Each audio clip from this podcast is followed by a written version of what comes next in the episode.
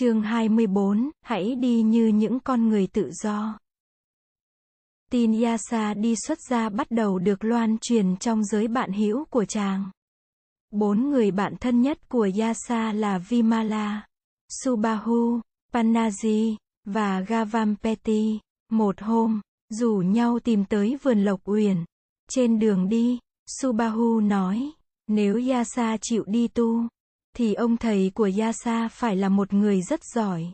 Và giáo pháp của ông ta phải là một giáo pháp thâm diệu. Tôi biết Yasa ít phục ai lắm.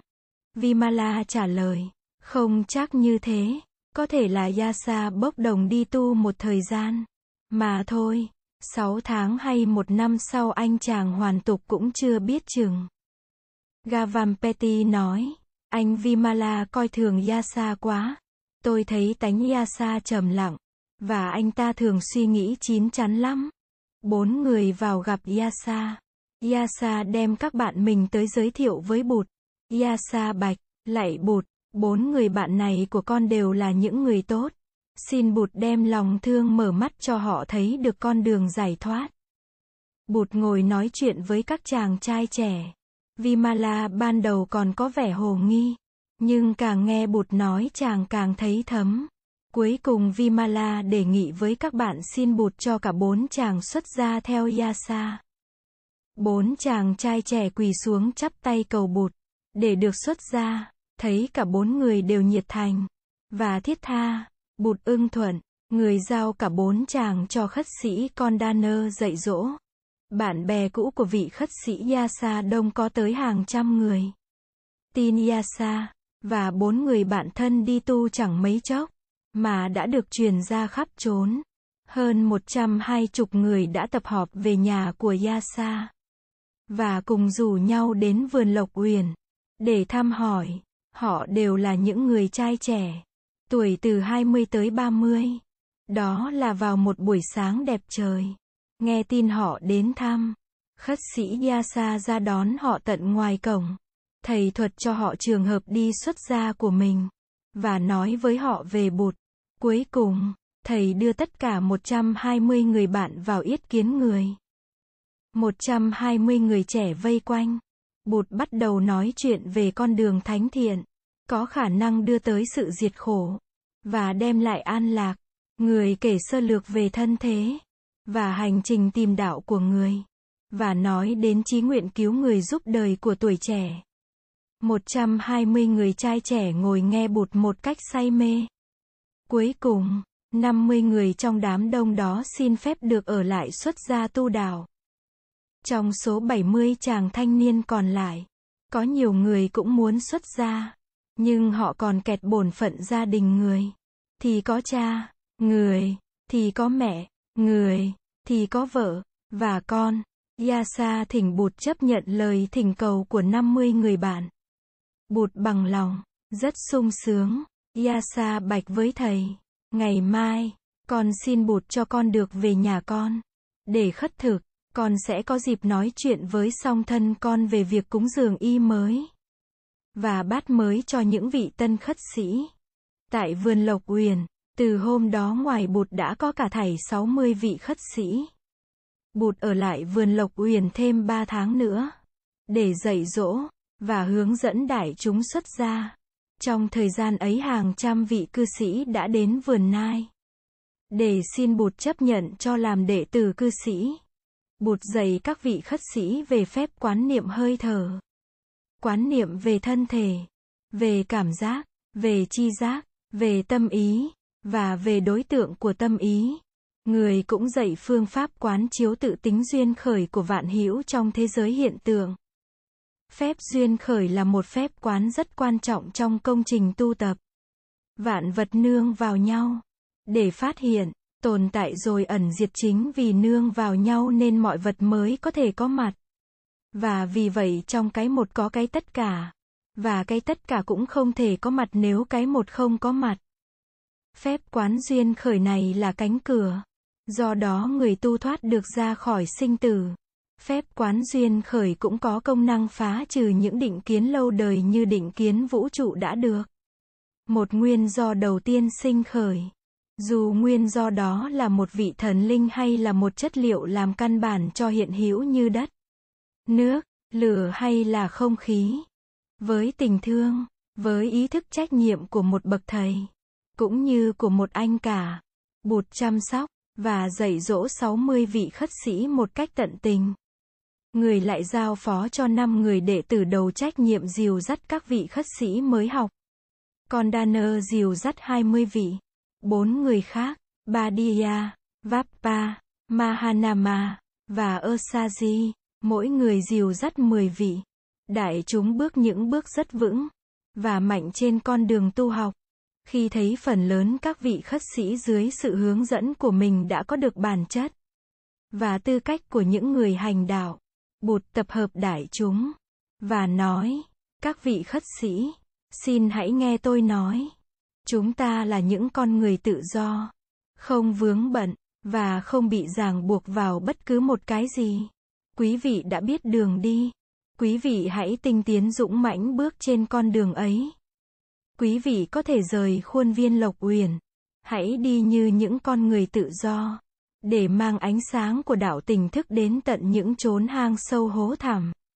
Đi, để gieo rắc hạt giống giải thoát và giác ngộ, đi, để đem an lạc đến cho con người. Quý vị hãy dạy đạo lý giải thoát, nền đạo lý đẹp đẽ từ đầu đến cuối, từ hình thức cho đến nội dung. Nhân gian sẽ thừa hưởng được công trình hoàng pháp của quý vị. Còn tôi, tôi cũng sẽ lên đường. Trong ít lâu nữa, tôi sẽ đi về phương Đông. Tôi muốn về thăm cội Bồ Đề và các em bé ở thôn Uruvela. Và sau đó tôi sẽ về thăm một người bạn tri kỷ ở Rajagaha. Các vị khất sĩ nghe theo lời bụt dạy. Một số lớn khoác y và mang bát lên đường hành hóa.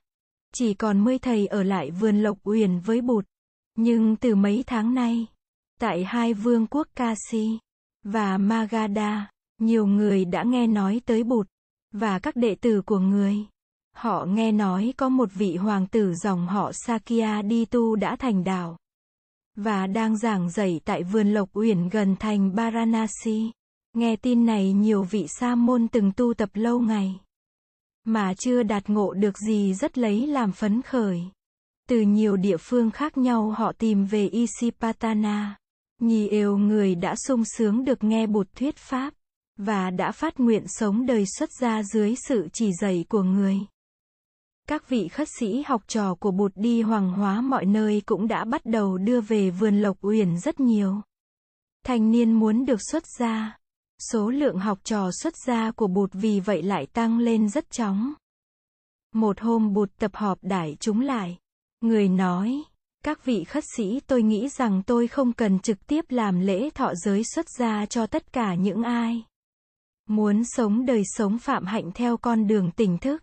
Nếu bất cứ ai muốn xuất gia đều phải về vườn Lộc Uyển gặp tôi, thì điều đó sẽ gây ra nhiều bất tiện. Điều bất tiện thứ nhất là các thầy phải bỏ giờ công việc hoàng hóa để đưa người giới tử về tận đây. Điều bất tiện thứ hai là người giới tử không được thọ giới ngay tại chỗ cư trú của mình với sự có mặt của bạn bè và những người thân thuộc trái lại phải đi đường dài có khi mất cả mười mấy ngày mới tới được đây. Điều bất tiện thứ ba là tôi bị bắt buộc ở tại đây mãi mãi. Tôi cũng là một con người tự do như quý vị, và tôi cũng muốn được tự do đi đâu, thì tùy ý tôi. Vì vậy tôi nghĩ rằng các thầy có thể làm lễ truyền giới xuất gia cho những giới tử nào hợp đủ điều kiện, và làm lễ ngay tại địa phương hành đạo của mình.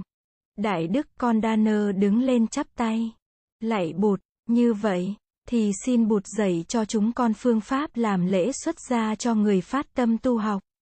Để chúng con có thể làm lấy khi trường hợp xảy ra. Bụt nói, thì quý vị đã từng thấy tôi làm lễ xuất gia cho nhiều người rồi. Quý vị, cũng có thể làm như thế. Vị khất sĩ Osaji đứng dậy trình bày. Lạy bụt, Nhân cách của Bụt rất lớn. Thành ra người không cần phải có nghi thức dườm già.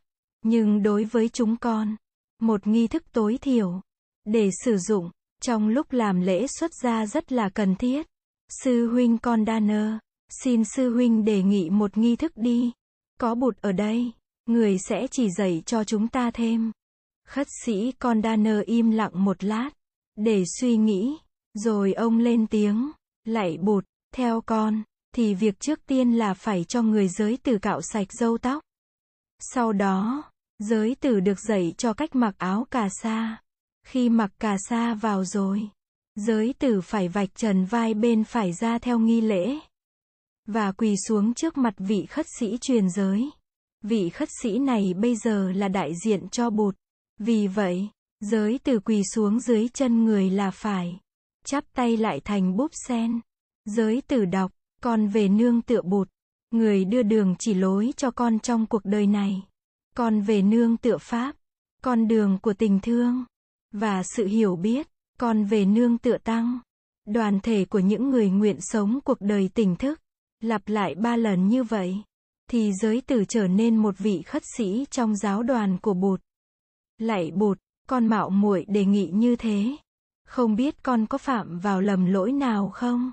Bụt dậy, nghi thức thầy đề nghị hay lắm. Vậy tôi xin xác định với đại chúng quý vị đọc ba lần tam quy dưới chân một vị khất sĩ. Thì có thể trở nên một vị khất sĩ. Đại chúng hoan hỷ tuân theo lời bụt dạy. Sau đó mấy hôm, vào một buổi sáng đẹp trời, bụt khoác áo, cầm bát, một mình rời khỏi vườn lộc uyển, người hướng về phương Nam, tìm lối vượt sông Hằng, để đi về vương quốc Magadha.